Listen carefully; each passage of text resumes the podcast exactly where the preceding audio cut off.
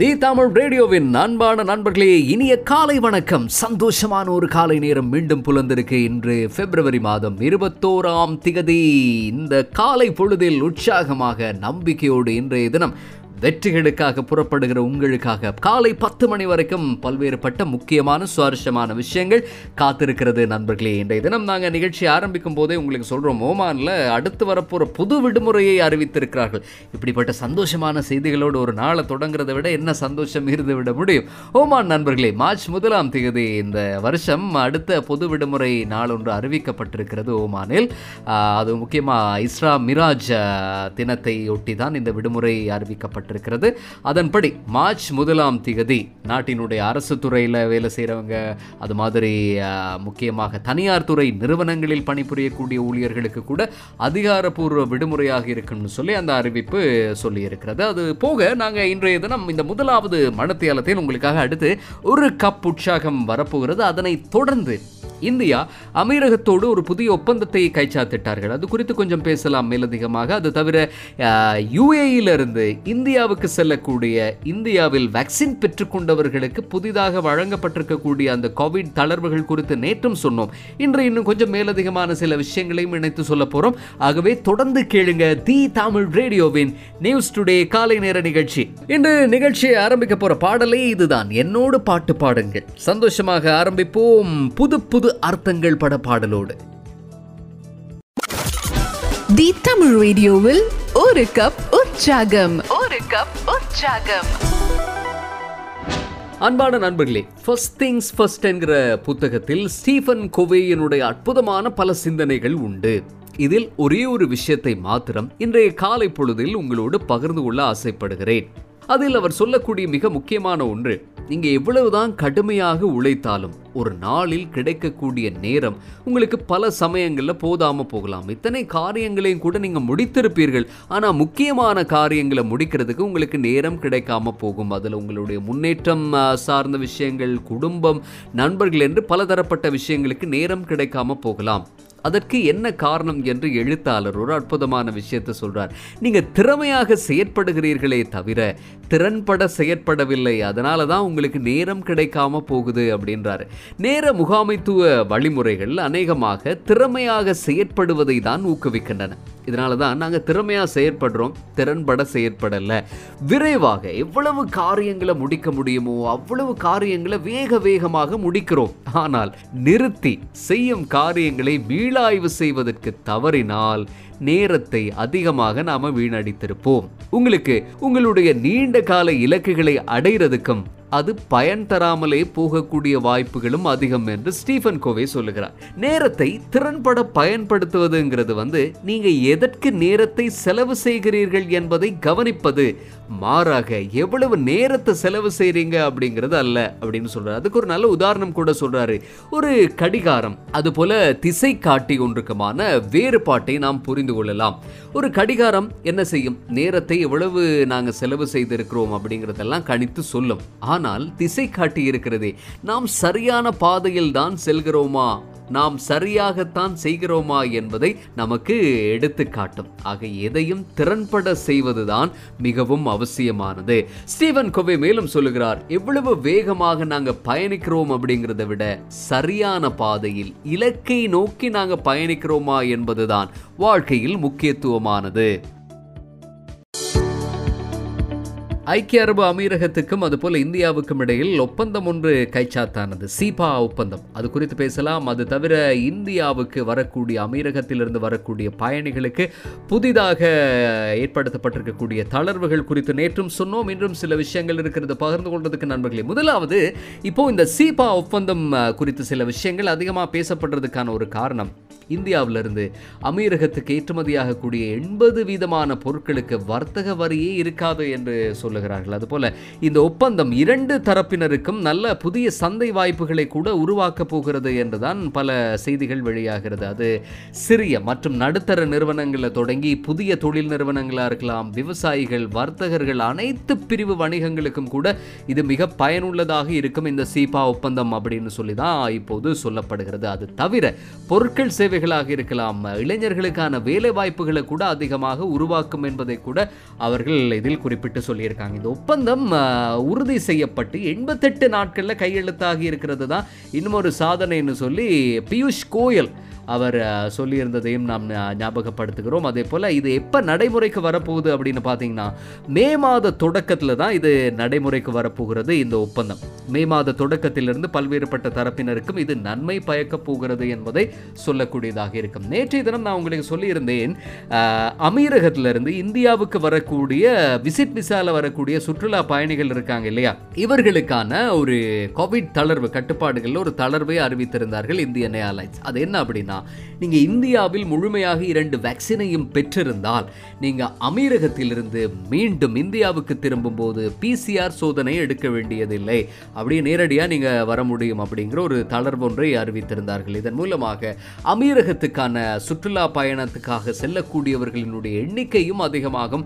அமீரகமும் அதிகமான சுற்றுலாத்துறைக்கு பலரை கவர்ந்து இருக்கிறதுக்கான வாய்ப்பும் இருக்க போகிறது என்று சொல்கிறார்கள். அதுல முக்கியமா இப்போ எக்ஸ்போ 2020 டுவெண்ட்டி வேறு நடந்து கொண்டிருக்கிறது. அதற்கும் அதிகமான பேர் பயணம் செய்கிறதுக்கான வாய்ப்புகள் கிடைக்கும். அதில் ஸ்பைஸ் ஜெட் கோயா போன்ற பல்வேறுபட்ட விமான நிறுவனங்களும் கூட இந்த அறிவிப்போடு இணைந்திருந்தார்கள் என்பது குறிப்பிட்டு சொல்ல வேண்டிய விஷயம். இந்திய அரசாங்கம் இப்போது உக்ரைனில் இருக்கக்கூடிய மாணவர்கள் குடிமக்களிடம் ஒரு அறிவுறுத்தலை விடுத்திருக்காங்க. உடனடியாக இந்திய தூதரகத்தினூடாக நாடு திரும்புவதற்கான ஏற்பாடுகளை செய்யுங்கள் அவசரமாக நாடு திரும்புங்கள் என்று மீண்டும் அறிவுறுத்தி இருக்கிறார்கள் தொடர்ந்து இணைந்திருப்போம். இன்றும் காலை நேர நிகழ்ச்சியான நியூஸ் டுடே நிகழ்ச்சியோடு இன்று இணைந்திருக்கலாம். பத்து மணி வரைக்கும் பல்வேறுபட்ட தகவல்களை அறிந்து கொள்ள நண்பர்களே நாங்கள் அடுத்த நிகழ்ச்சியில் சிங்காரவேலன் படத்திலிருந்து ஒரு பாடல் கேட்கலாம். தி தமிழ் ரேடியோவின் காலை நேர நிகழ்ச்சி நியூஸ் டுடே நிகழ்ச்சியோடு இணைந்திருக்கிறோம். இன்றைய தினம் உங்களுக்காக இரண்டு முக்கியமான செய்திகள் உண்டு. நேற்றைய தினம் கிடைத்த இந்த செய்திகளை உங்களோட பகிர்ந்து கொள்ள போகிறோம் ஒன்று இங்கிலாந்து மகாராணி கோவிட் தொற்றுக்குள்ளாகி இருக்கிறார். அடுத்தது ரஷ்ய படைகள் குறித்த சில தகவல்கள். அதுவும் முக்கியமாக இப்போது உக்ரைனினுடைய அதிபர் ஒரு வேண்டுகோள் ஒன்றை விடுத்திருக்கிறார். அது குறித்த தகவல்களையும் நாங்கள் இப்போ பார்க்கலாம் நண்பர்களே. முதலில் எலிசபெத் மகாராணிக்கு கோவிட் நைன்டீன் தொற்று ஏற்பட்டிருக்கிறது அப்படிங்கிறத பக்கிங்ஹம் அரண்மனை உறுதி செய்து ஒரு தகவல் ஒன்றையும் வெளியிட்டிருக்கிறது. பிபிசி கூட இதை ஒரு செய்தியாக வெளியிட்டிருந்ததை நேற்றைய தினம் இரவு பொழுது பார்க்க கிடைத்தது. அவருக்கு மிதமான சளி இருந்திருக்கு. அதுக்கு பிறகு அறிகுறிகள் இருப்பதாக உடனடியாக தெரிவிக்கப்பட்டு சோதனை செய்திருக்காங்க. அதில் உறுதியாக இருக்கிறது கோவிட் தொற்றுக்குள்ளாக இருக்கிறார்னு சொல்லி. அவர் இந்த வர இந்த தொடங்கக்கூடிய இந்த வாரத்தில் வந்து அரண்மனையின் எளிதான சில பணிகளை மாத்திரம்தான் மேற்கொள்வார்னு சொல்லி பக்கிங்ஹம் அரண்மனையிலிருந்து வெளியாகி இருக்கக்கூடிய அந்த செய்திக்குறிப்பில் சொல்லப்பட்டிருக்கு. அவருக்கு தொடர்ந்து மருத்துவ பராமரிப்பு வழங்கப்படும் வழங்கப்படுவதாகவும் அதில் சொல்றாங்க. அரசியார் முறையான வழிகாட்டு முறைகளை பின்பற்றுவார் அப்படின்னு சொல்லியும் அந்த செய்தியில் இருக்கு. தொண்ணூற்றைந்து வயதாகிறது இதுதான் அதிகமாக கவனிக்க வேண்டிய விஷயம். ஆனால் இன்னும் ஒரு பக்கம் பார்த்தீங்கன்னா இப்போது பரவக்கூடிய இந்த கோவிட் தொற்று ஒமிக்ரோனாக இருந்தால் பெரிய பாதிப்புகளை ஏற்படுத்துவது இல்லை அப்படிங்கிற ஒரு நிலைமை கூட இருக்கிறது. அவருடைய மூத்த மகன் இளவரசர் சார்ல்ஸ் அண்மையில் கோவிட் தொற்றுக்குள்ளாக இருந்தார். அவரோடு தொடர்பில் இருந்ததால் தான் இவருக்கும் தொற்று ஏற்பட்டிருக்க வாய்ப்பு இருக்கு அப்படின்னு சொல்லி பிபிசியில் ஒரு செய்தி கூட பதிவு செய்திருந்தார்கள். கடந்த மாதம் ஆறாம் தேதி தான் நான் உங்களுக்கு ஒரு தகவல் கூட சொல்லியிருந்தேன். பிரிட்டனில் மிக நீண்ட காலமாக அரச பொறுப்பில் இருந்தவர் அப்படிங்கிற ஒரு பெருமையை அரசியார் பெற்றிருந்தார். அதற்காக எழுபது ஆண்டு கால அந்த நிறைவை கொண்டாடுவதற்காக நிகழ்வுகள் கூட நடந்திருந்ததையும் ஞாபகப்படுத்தலாம். ரஷ்ய உக்ரைன் எல்லையில் இப்போது என்ன நடந்து கொண்டிருக்கிறது? உக்ரைனினுடைய அதிபர் என்ன சொல்கிறார் என்றால் ரஷ்ய அடக்குமுறையை எதிர்கொள்றதுக்கு மேற்கத்திய நாடுகள் வலுவான ஆதரவை தங்களுக்கு தர வேண்டும் அப்படின்னு சொல்லி அவர் ஒரு கோரிக்கையை முன்வைத்திருக்கிறார். ரஷ்யாவுக்கு எதிராக கட்டுமை கடுமையான பொருளாதார தடைகளை மேற்கத்திய நாடுகள் விதிக்க வேண்டும் அப்படின்னு சொல்றவரே. இன்னொரு பக்கம் செலன்ஸ்கி யுக்ரைனினுடைய அதிபர். பேச்சுவார்த்தைக்கும் தாங்கள் தயாராக இருக்கிறோம்னு சொல்றாரு. மற்றொரு புறத்தில் வந்து ரஷ்யா செய்யக்கூடிய காரியங்களும் அது மாதிரி தான் நாங்கள் படைகளை மீண்டும் முகாமுக்கே அழைத்துக் கொள்கிறோம்னு சொல்லிட்டு படைகளை இன்னும் பலப்படுத்துகிறாங்க அதில் நேற்று முன்தினம் கிடைச்ச ஒரு தகவல் அணு ஆயுத ராணுவ பயிற்சியை கூட அந்த எல்லை பகுதிகளில் ரஷ்ய படையினர் மேற்கொண்டு வருகிறார்கள் அப்படிங்கிற ஒரு தகவல் தான் அமெரிக்காவினுடைய அதிபர் ஜோ பைடன் என்ன சொல்கிறாருன்னா கடந்த வாரம் சொன்னார் கடந்த வாரம் புதன்கிழமை இவங்க படை போர் தொடுக்கலாம் அப்படின்னு சொல்லி இல்லை இந்த வாரம் போர் தொடுக்கிறதுக்கான வாய்ப்பு அதிகம் அப்படின்னு ஜோ பைடன் இப்போது அறிவித்திருக்கிறார். அதை தவிர இன்றைய தினம் தேசிய பாதுகாப்பு மன்றத்தையும் ஜோ பைடன் கூட்டுகிறார். அங்கு சில முக்கியமான கடுமையான நடவடிக்கைகள் முடிவுகள் எடுக்கப்படும் அப்படிங்கிறதையும் எதிர்பார்க்கக்கூடியதாக இருக்கும். நியூஸ் டுடே நிகழ்ச்சியில் அடுத்து நாங்கள் பாட்டுக்கூறு தலைவன் படத்திலிருந்து ஒரு பாடல் கேட்கலாம். உலகம் முழுவதும் ஒவ்வொரு ஆண்டுகளில் பார்த்தீங்கன்னா இயற்கை பேரழிவுகளால் நிறைய பாதிப்புகள். இப்போ அண்மையில் கூட பிரசிலில் நடந்த இந்த வெள்ள அனர்த்தம் இருக்கிறது அதுக்கு பிறகு ஒரு மோசமான மண் சரிவு அபாயம் ஏற்பட்டு நூற்றுக்கணக்கானவர்கள் உயிரிழந்தார்கள். இன்று வரையிலும் கூட அதில் பலரை காணாமல் தேடக்கூடிய பணிகள் நடந்து கொண்டிருக்கு. மீட்பு பணியாளர்கள் ரொம்ப தீவிரமாக செயற்பட்டு கொண்டிருக்காங்க. அந்த மழை குறித்து நாங்கள் ஏற்கனவே நிகழ்ச்சியில் பேசினோம். ஒரு மாதத்தில் மொத்தமாக கிடைக்கிற மழை ஒரு நாளில் ஒரு மதிய நேரத்தில் கிடைத்தது தான் இந்த மாதிரியான மிகப்பெரிய அனர்த்தம் நேர்றதுக்கு காரணமாக அமைந்திருந்தது. இப்போ அடுத்த கட்டம் என்ன அப்படின்னு பார்த்தீங்கன்னா ஐரோப்பாவில் ஒரு சூறாவளி தொடர்ந்து ஐரோப்பாவையே பதம் பார்த்து கொண்டிருக்கு. யூனிஸ் சூறாவளி. உங்களுக்கு யூனிஸ்கான் ஞாபகம் வரலாம். அது அந்த யூனிஸ் இல்லை. இது வந்து யூனிஸ்னு சொல்லக்கூடிய சூறாவளி. அந்த சூறாவளிக்கு அப்படி தான் பெயர் வச்சுருக்காங்க. அந்த கண்டத்தை முழுவதுமாக தாக்கி மோசமான சூறாவளியில் ஒன்றாக. அது பெயர் எடுக்கும் அளவுக்கு ஒரு மிகவும் ஆபத்துகளை ஏற்படுத்தி கொண்டிருக்கு. நாங்கள் ஐக்கிய ராஜ்யம் இங்கிலாந்து அது மாதிரி லண்டன் போன்ற பகுதிகளிலிருந்து வெளியாகக்கூடிய வீடியோக்களை நீங்கள் கூட பார்த்துருப்பீங்க. ஒருத்தரை வந்து தூக்கி எறிகிற அளவுக்கு வேகமாக வீசிக்கொண்டிருக்கிறது பாதையில் நடந்து போகக்கூடியவர்கள் திடீர் திடீர் திடீர்னு அப்படியே உருண்டு விழக்கூடிய காட்சிகளை கூட நாங்கள் வீடியோவாக பார்த்து கொண்டிருக்கிறோம் யூடியூப்ல. ஐரோப்பாவில் இருக்கக்கூடிய பல நாடுகளிலும் இந்த சூறாவளியினால் மிகப்பெரிய சேதங்கள் ஏற்பட்டிருக்கு. இப்போ குறைந்தது ஒரு பதினாறு பேர் வரையில் உயிரிழந்திருப்பதாகத்தான் இதுவரையில் செய்திகளில் வெளியாகி இருக்கிறது. மில்லியனுக்கும் அதிகமான வீடுகளுக்கு அது மாதிரி வணிக நிறுவனங்களுக்கு மின்சார தடையினால் அடிக்கடி பல்வேறுபட்ட இடையூறுகள் ஏற்படுகின்றன. மின்சார கட்டமைப்பு ஏற்கனவே சீர்குலைந்து போயிருக்கு பல பகுதிகளில் இந்த சூறாவளி காற்று காரணமாக அதை வழமை நிலைமைக்கு கொண்டு வர்றதுக்காக நெருக்கடி கால பணியாளர்கள் தொடர்ந்தும் போராடிட்டு இருக்காங்க. எப்படியாவது அதை சீர் செய்ய வேண்டும் சொல்லி மின்சார துண்டிப்பால பிரிட்டன் நெதர்லாந்து பிரான்ஸ் இது போன்ற பல நாடுகளில் ரயில் சேவைகள் கூட தடைப்பட்டு போயிருந்தன. இந்த வாரமே ஐரோப்பாவில் மிகப்பெரிய ஒரு நெருக்கடி நிலைமைக்கு முகம் கொடுத்த ஒரு வாரமாகத்தான் சொல்ல வேண்டும். இந்த யூனிஸ் என்கிற சூறாவளி காரணமாக பலத்த காற்று சாயக்கூடிய மரங்கள் வீசி எறியக்கூடிய சிதைவு பொருட்களால் பலரும் காயப்பட்டிருக்கிறார்கள் பலரும் இதனால் உயிரிழந்திருக்கிறார்கள் என்றுதான் அங்கிருந்து செய்திகள் வெளியாகிறது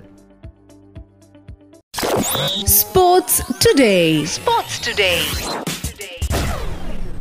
இந்திய வெஸ்ட் இண்டீஸ் அணிகளுக்கு இடையிலான போட்டி தொடர் டி டுவெண்டி போட்டி தொடர் நிறைவுக்கு வருகிறது. இன்னும் ஒரு பக்கத்தில் ஆஸ்திரேலிய இலங்கை அணிகளுக்கு இடையிலான டி டுவெண்டி தொடரும் நிறைவுக்கு வந்திருக்கு. இதில் என்ன நடந்திருக்கு அப்படிங்கிறத பார்க்கலாம்.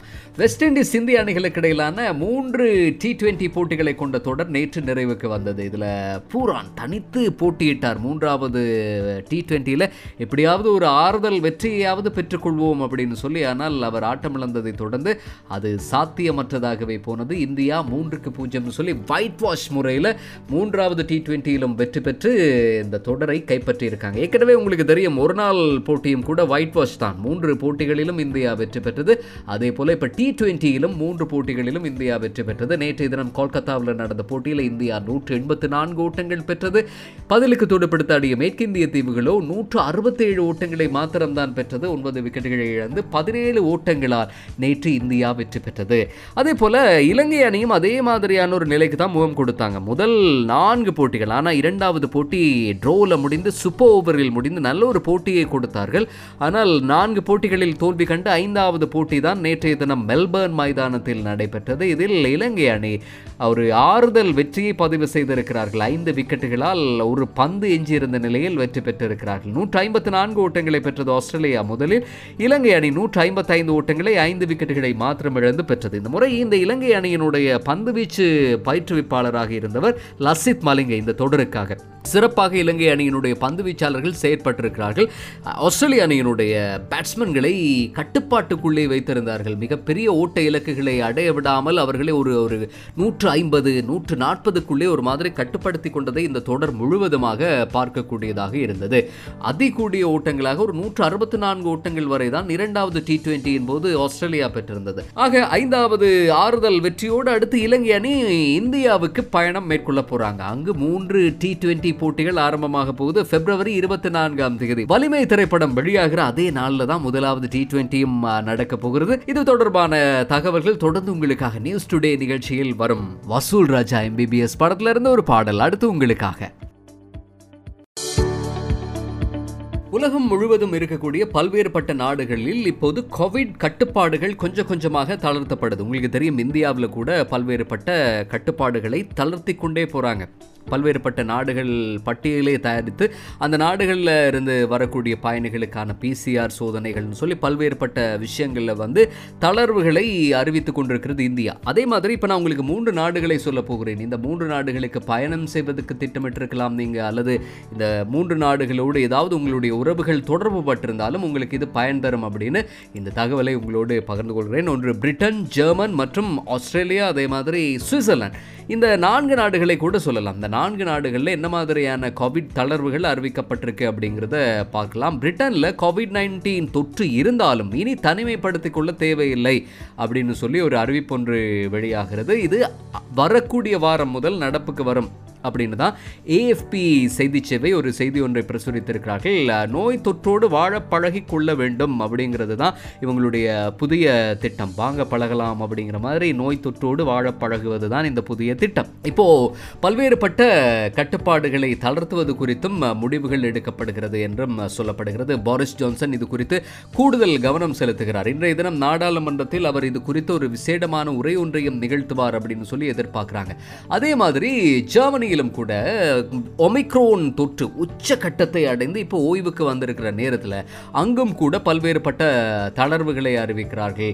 அங்கு ஏற்கனவே பல்வேறுபட்ட விஷயங்கள் இருந்தது. வேக்சின் பாஸ்போர்ட் ஒரு சர்ச்சைக்குரிய ஒரு விஷயமாகவே பார்க்கப்பட்டது. அது மாதிரி வேக்சின் பெற்றுக்கொண்டவர்கள் தான் அத்தியாவசிய பொருட்கள் வாங்க போகலாம். இது மாதிரி பல்வேறுபட்ட கட்டுப்பாடுகள் இருந்து அத்தனையும் இப்போது தளர்த்தப்பட்டிருக்கிறது ஜெர்மனியில். அதே நேரம் அடுத்து இன்னும் ஒரு நாடு உங்களுக்கு நான் சொல்லக்கூடிய நாடு இது சுவிட்சர்லாந்து. சுவிட்சர்லாண்டிலும் ஆஸ்திரேலியாவிலும் இந்த இரண்டு நாட்டிலுமே இப்போது கோவிட் தொற்றுக்குள்ளானவர்களுடைய எண்ணிக்கை அதிகமாக இருக்கிறது. முன்பை விட அதிகம். எவ்வளவு கட்டுப்பாடுகளோடு இருந்ததை விட இப்போது ரொம்பவும் அதிகமாக இருக்கிற ஒரு சந்தர்ப்பத்தில் அவர்கள் அதிகமான தளர்வுகளை அறிவிக்கிறாங்க. சுற்றுலா பயணிகளுக்கு தங்கள் நாட்டின் கதவுகளையே திறந்து விடுகிறார்கள் அப்படின்றத பாருங்கள் வேக்சின் பெற்றுக்கொண்டால் மாத்திரம் போதுமானது. நீங்கள் வந்து நேரடியாக சுற்றுப்பயணங்களை மேற்கொள்ள முடியுன்ற மாதிரி அவர்கள் பல்வேறுபட்ட விஷயங்களை அறிவித்திருக்கிறார்கள். அதில் சுவிட்சர்லாந்தை பொறுத்த மட்டில் இப்போது அவர்கள் இறுதியாக அவர்கள் வைத்திருந்த சில கட்டுப்பாடுகளில் ஒன்று பாசிட்டிவ் ஆனால் ஐந்து நாட்கள் சுய தனிமைப்படுத்தல் அதுபோல் நீங்கள் பப்ளிக் டிரான்ஸ்போர்ட் பொது போக்குவரத்தை பயன்படுத்தினால் முகக்கவசம் அணிய வேண்டும். சுகாதார மருத்துவ நிலையங்களுக்கு போனால் நீங்கள் முகக்கவசம் அணிய வேண்டும் அப்படிங்கிற விதிகள் மாத்திரம்தான் இருக்குது இது கூட மார்ச் மாதத்தின் நிறைவில் முற்றுமுழுதாக தளர்த்தப்பட்டு எந்த விதமான கட்டுப்பாடுகளுமே இல்லாத ஒரு நிலை உருவாக போகிறது சுவிட்சர்லாந்தில்.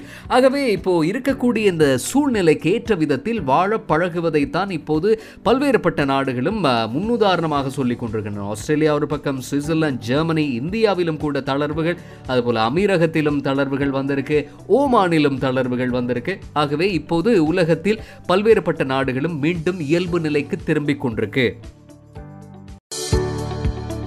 குளிர்கால ஒலிம்பிக் போட்டிகள் ஒரு வார நிறைவுக்கு வந்திருக்கு. பிப்ரவரி நான்காம் தேதி தொடங்கியது இந்த குளிர்கால ஒலிம்பிக் போட்டிகள் சீனாவின் பீஜிங்கில். அதுக்கு முதல்ல இருந்தே நிறைய சர்ச்சைகள் உங்களுக்கு தெரியும். அமெரிக்கா ஆஸ்திரேலியா கனடா போன்ற பல்வேறுபட்ட யூகே போன்ற பல்வேறு நாடுகளிலிருந்து விளையாட்டு வீரர்கள் மாத்திரம்தான் வந்தார்கள். அவர்களுடைய ராஜதந்திர அதிகாரிகள் யாருமே வரவில்லை. இதில் கலந்து கொள்ள மாட்டோம்.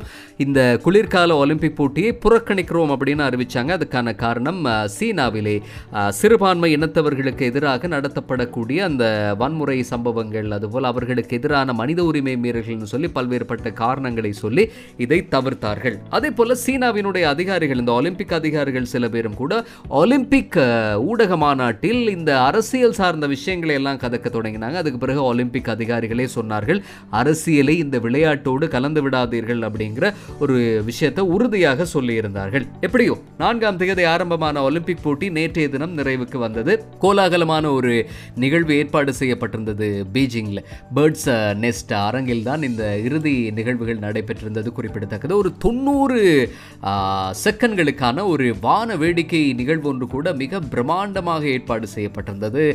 ஒன் வேர்ல்டு ஒன் ஃபேமிலி அப்படிங்கிற ஒரு துணிப்பொருளோடு தான் அந்த வான வேடிக்கை ஃபயர் ஒர்க்ஸ் எல்லாம் கூட அற்புதமாக நடந்திருந்ததை ஞாபகப்படுத்தலாம். அதோட இரண்டாயிரத்தி இருபத்தாறாம் ஆண்டு குளிர்கால ஒலிம்பிக் போட்டிகள் நடத்தப்படுவதற்கான ஒலிம்பிக் கொடி இத்தாலிக்கு இத்தாலியில் இருக்கிற மிலான் மேயருக்கு கொடுக்கப்பட்டது. ஏன்னா இரண்டாயிரத்தி இருபத்தாறில் குளிர்கால ஒலிம்பிக் போட்டி இத்தாலி சென்னையில் தான் நடைபெற போகுது சரி இந்த முறை ஒலிம்பிக்கில் அதிக பதக்கங்களை வென்றது எந்த நாடு? அப்படிங்கிறது தானே உங்களுடைய கேள்வி. நோவே தான் அதிகமான பதக்கங்களை வென்றிருக்கிறார்கள். குளிர்கால ஒலிம்பிக்ல பதினாறு தங்கம் ஜெர்மனி பனிரெண்டு தங்க பதக்கங்களோடு இரண்டாவது இடம் சீனா மூன்றாவது இடம் ஒன்பது தங்க பதக்கங்கள் அமெரிக்கா நான்காவது இடம் எட்டு தங்க பதக்கங்களோடு ஸ்வீடனும் நெதர்லாந்தும் எட்டு தங்க பதக்கங்களை பெற்றிருக்கின்றன. அவர்களும் அடுத்தடுத்த இடங்களை பிடித்திருக்கிறார்கள். ஹரிஷ் ஜெயராஜன் இசையில் உள்ளம் கேட்குமே படத்திலிருந்து ஒரு பாடல் தயாரா இருக்கு உங்களுக்கு? உங்களுக்காக கேட்கலாம் Tech Today. தி தமிழ் ரேடியோவின் நியூஸ் டுடே காலை நேர நிகழ்ச்சியில் அடுத்து இரண்டு தொழில்நுட்ப தகவல்கள் இருக்கு. ஒன்று முக்கியமாக இன்றைய தினம் நீங்கள் அறிந்து கொள்ள வேண்டிய ஒரு விஷயமும் இருக்கிறது. இன்றைய தினம் நாங்கள் ஏற்கனவே கடந்த வாரம் பேசிய ஒரு தகவல் தான் அதாவது ட்ரம்ப் ஒரு சோஷியல் மீடியா பக்கம் ஒன்றை மைக்ரோ பிளாகிங் தளம் ஒன்றை ஆரம்பிக்க போகிறார். அதாவது இந்த ட்விட்டர் மாதிரியான ஒரு தளம் ஒன்றை ஆரம்பிக்க போகிறாருன்னு ஏற்கனவே சொன்னோம். கடந்த வெள்ளிக்கிழமை சோதனை ஓட்டம் ஆரம்பமானது. கிட்டத்தட்ட ஐநூறு பேருக்கு அனுமதி கொடுத்திருந்தார்கள் சோதனை ஓட்டத்துக்காக. அவர்கள் தொடர்ந்தும் அதை சோதித்து பார்த்து கொண்டே இருந்தார்கள். இப்போ கிடைக்கிற தகவல் என்ன அப்படின்னா திங்கட்கிழமையான இன்றைய நாளில் இருந்து ஆப்பிள் ஸ்டோரில் வரப்போகிறது ட்ரூத் என்கிற இவருடைய இந்த சோஷியல் மீடியா அதுவும் முக்கியமாக ட்ரம்பினுடைய சோஷியல் மீடியா இன்றைய தினத்திலிருந்து ஆப்பிள் ஸ்டோருக்கு வருகிறது. ஆகவே உங்களுக்கு தெரியும் அவர் கடந்த சில வருடங்களாக ஒரு வருடத்துக்கு மேலாக தொடர்ச்சியாக சமூக ஊடக பக்கங்களுக்கு அவருக்கு தடை விதிக்கப்பட்டிருக்கு. அதுவும் ஃபேஸ்புக் ஏற்கனவே வெள்ளை மாளிகையில் நடந்த ஒரு அவருடைய உரை அதுக்கு பிறகு அவருடைய ஆதரவாளர்கள் ஆர்ப்பாட்டங்களை தொடங்கி வன்முறை வரை சென்றதுக்கு அவருடைய பேச்சு தான் காரணமாக இருந்ததுன்னு சொல்லி அவருடைய கணக்கை இரண்டு ஆண்டுகளுக்கு முடக்க போகிறதா ஃபேஸ்புக் அதிகாரப்பூர்வமாக அறிவித்தாங்க அப்படி பார்க்குற நேரத்தில் ரெண்டாயிரத்தி இருபத்தி மூன்றாம் ஆண்டு ஜனவரி தான் மீண்டும் அவருடைய அந்த பக்கமே அவருக்கு கிடைக்கும்.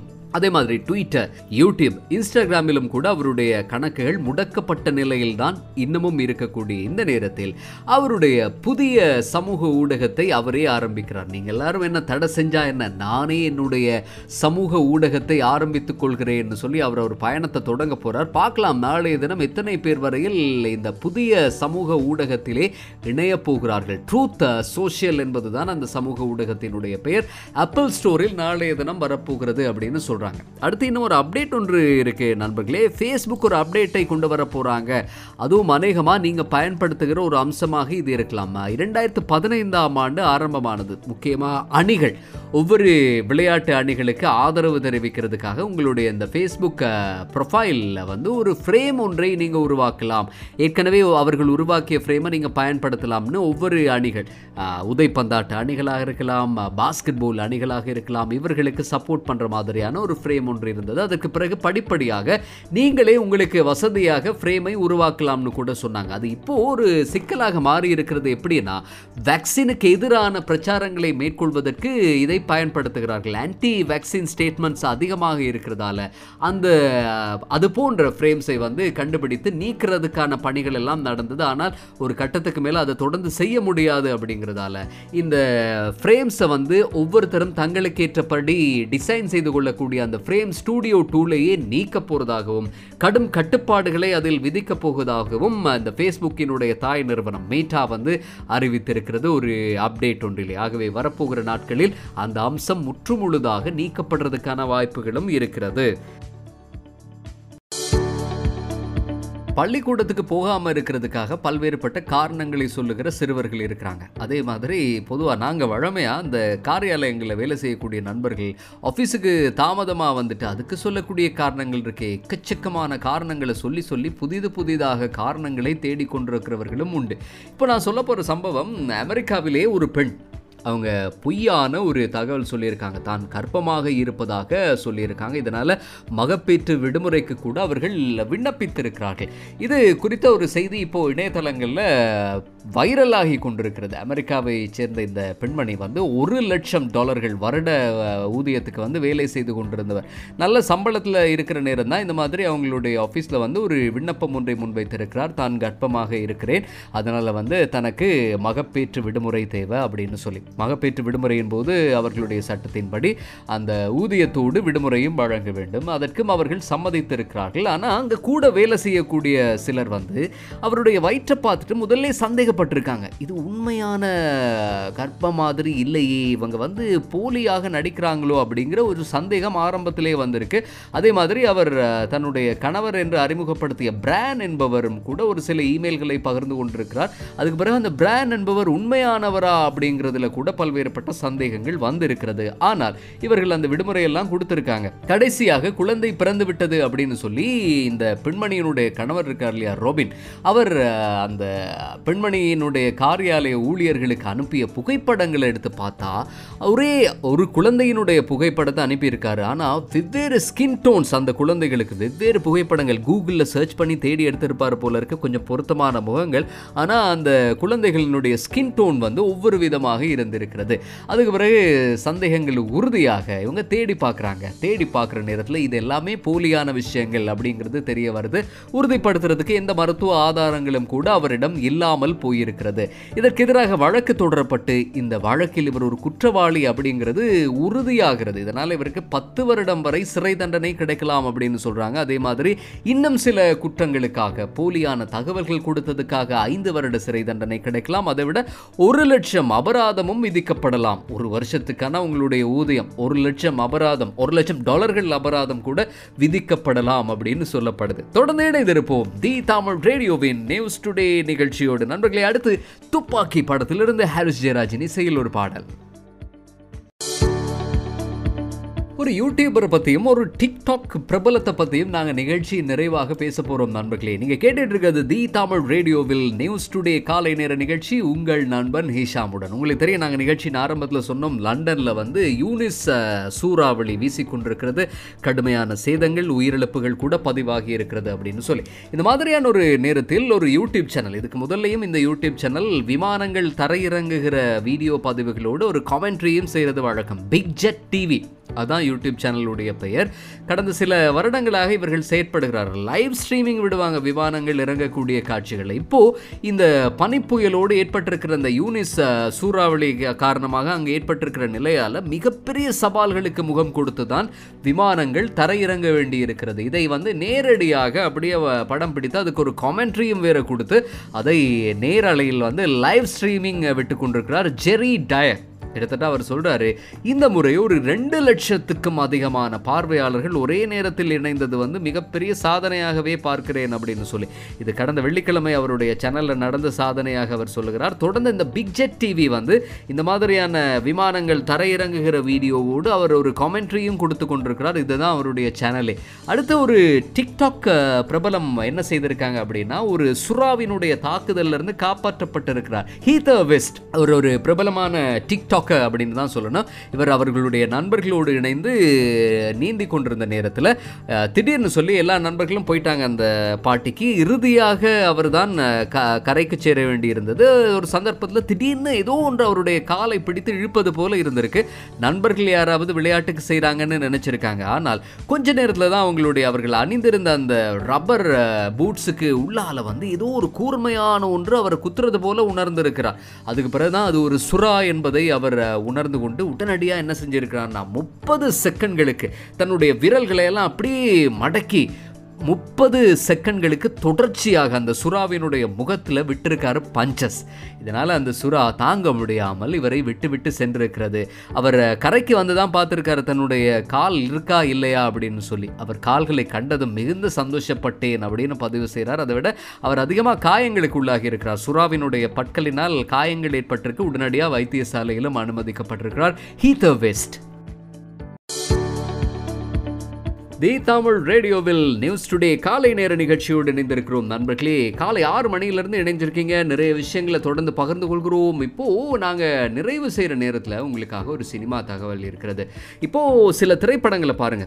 அது வெளியாகி இத்தனை வருஷம் ஆகுது அப்படின்னு சொல்லும்போது தான் நமக்கு நம்முடைய வயதே சில நேரங்களில் ஞாபகம் வரும். அல்லது நாங்கள் கடந்து வந்திருக்கக்கூடிய பாதை இவ்வளவு தூரம் கடந்து வந்துட்டோமே வாழ்க்கையில் அப்படின்னுலாம் கூட நமக்கு சில சமயங்களில் ஞாபகத்துக்கு வரும். இதே மாதிரி தான் கடந்த பத்தொன்பதாம் தேதி மூன்றாம் பிறை திரைப்படம் திரைப்படம் வெளியாகி எத்தனை வருஷம் இருக்கும் அப்படின்னு நினைக்கிறீங்க? நாற்பது வருடங்கள் ஆகிறது மூன்றாம் பிறை திரைப்படம் வெளியாகி. நிறைய பேருக்கு நிறைய நினைவுகளை தரக்கூடிய ஒரு படமும் கூடாது ஃபைவ் ஸ்டார் திரைப்படத்தை பற்றி பேச போகிறோம் இந்த திரைப்படம் வெளியாகி எத்தனை வருஷம் நினைக்கிறீங்க? கிட்டத்தட்ட இருபது வருஷம். பத்தொன்பது வருடங்கள் நிறைவாகி இருக்கு. கனிகா மற்றும் பிரசன்னா முதன்முறையாக இணைந்த படம். கனிகாவுக்கு முதலாவது தமிழ் படமாக அமைந்தது ரெண்டாயிரத்தி ரெண்டில். இந்த படத்தினுடைய பாடல்களும் சூப்பர் ஹிட் ஆகி இருந்தது. படமும் நல்ல ஒரு வெற்றி படமாகவே அமைந்திருந்தது. கிட்டத்தட்ட இரண்டு தசாப்தங்களுக்கு பிறகு பிரசன்னாவும் கனிகாவும் மீண்டும் இணையப் போகிறார்கள். அந்த ஞாபகங்களோடு முதல் முறையாக கனிகா திரையில் அறிமுகமாகிறார் தமிழ் படத்தில். அந்த ஞாபகங்களோடு மீண்டும் பிரசன்னாவோடு இரண்டு தசாப்தங்கள் கழித்து இருபது வருஷங்கள் கழித்து மீண்டும் ஒரு திரைப்படத்தில் இணைய போகிறார்கள் இரண்டு பேரும். அந்த சினிமா தகவலோடு நாங்கள் நிகழ்ச்சியை நிறைவு செய்து கொள்ள போகிறோம் நண்பர்களே. மீண்டும் உங்களை நான் சந்திக்க போகிறது நாளைய தினம் காலை ஆறு மணியிலிருந்து பத்து மணி வரைக்கும் உங்களுக்காக நியூஸ் டுடே காலை நேர நிகழ்ச்சி வரும். உலகம் முழுக்க நடக்கக்கூடிய முக்கியமான நிகழ்வுகள் எல்லாவற்றையும் நாங்கள் இந்த நிகழ்ச்சியில் பேசுவோம். அது மாதிரி அமீரகத்திலிருந்து கிடைக்கக்கூடிய புதிய தகவல்கள் அது மாதிரி ஓமான்லேருந்து கிடைக்கிற புதிய தகவல்கள் பற்றிய விஷயங்கள் உங்களுக்காக வரும். கோவிட் கைட்லைன்ஸ் என்ன மாதிரி மாற்றங்கள் கண்டிருக்கிறது என்பது குறித்தும் இந்த நிகழ்ச்சியில் நாங்கள் பேசுவோம். மீண்டும் உங்களை நாளை சந்திக்கிறேன் நண்பர்களே. சந்திக்கும் வரை விடை பெற்றுக் கொள்பவர் உங்கள் நண்பன் ஹிஷாம்.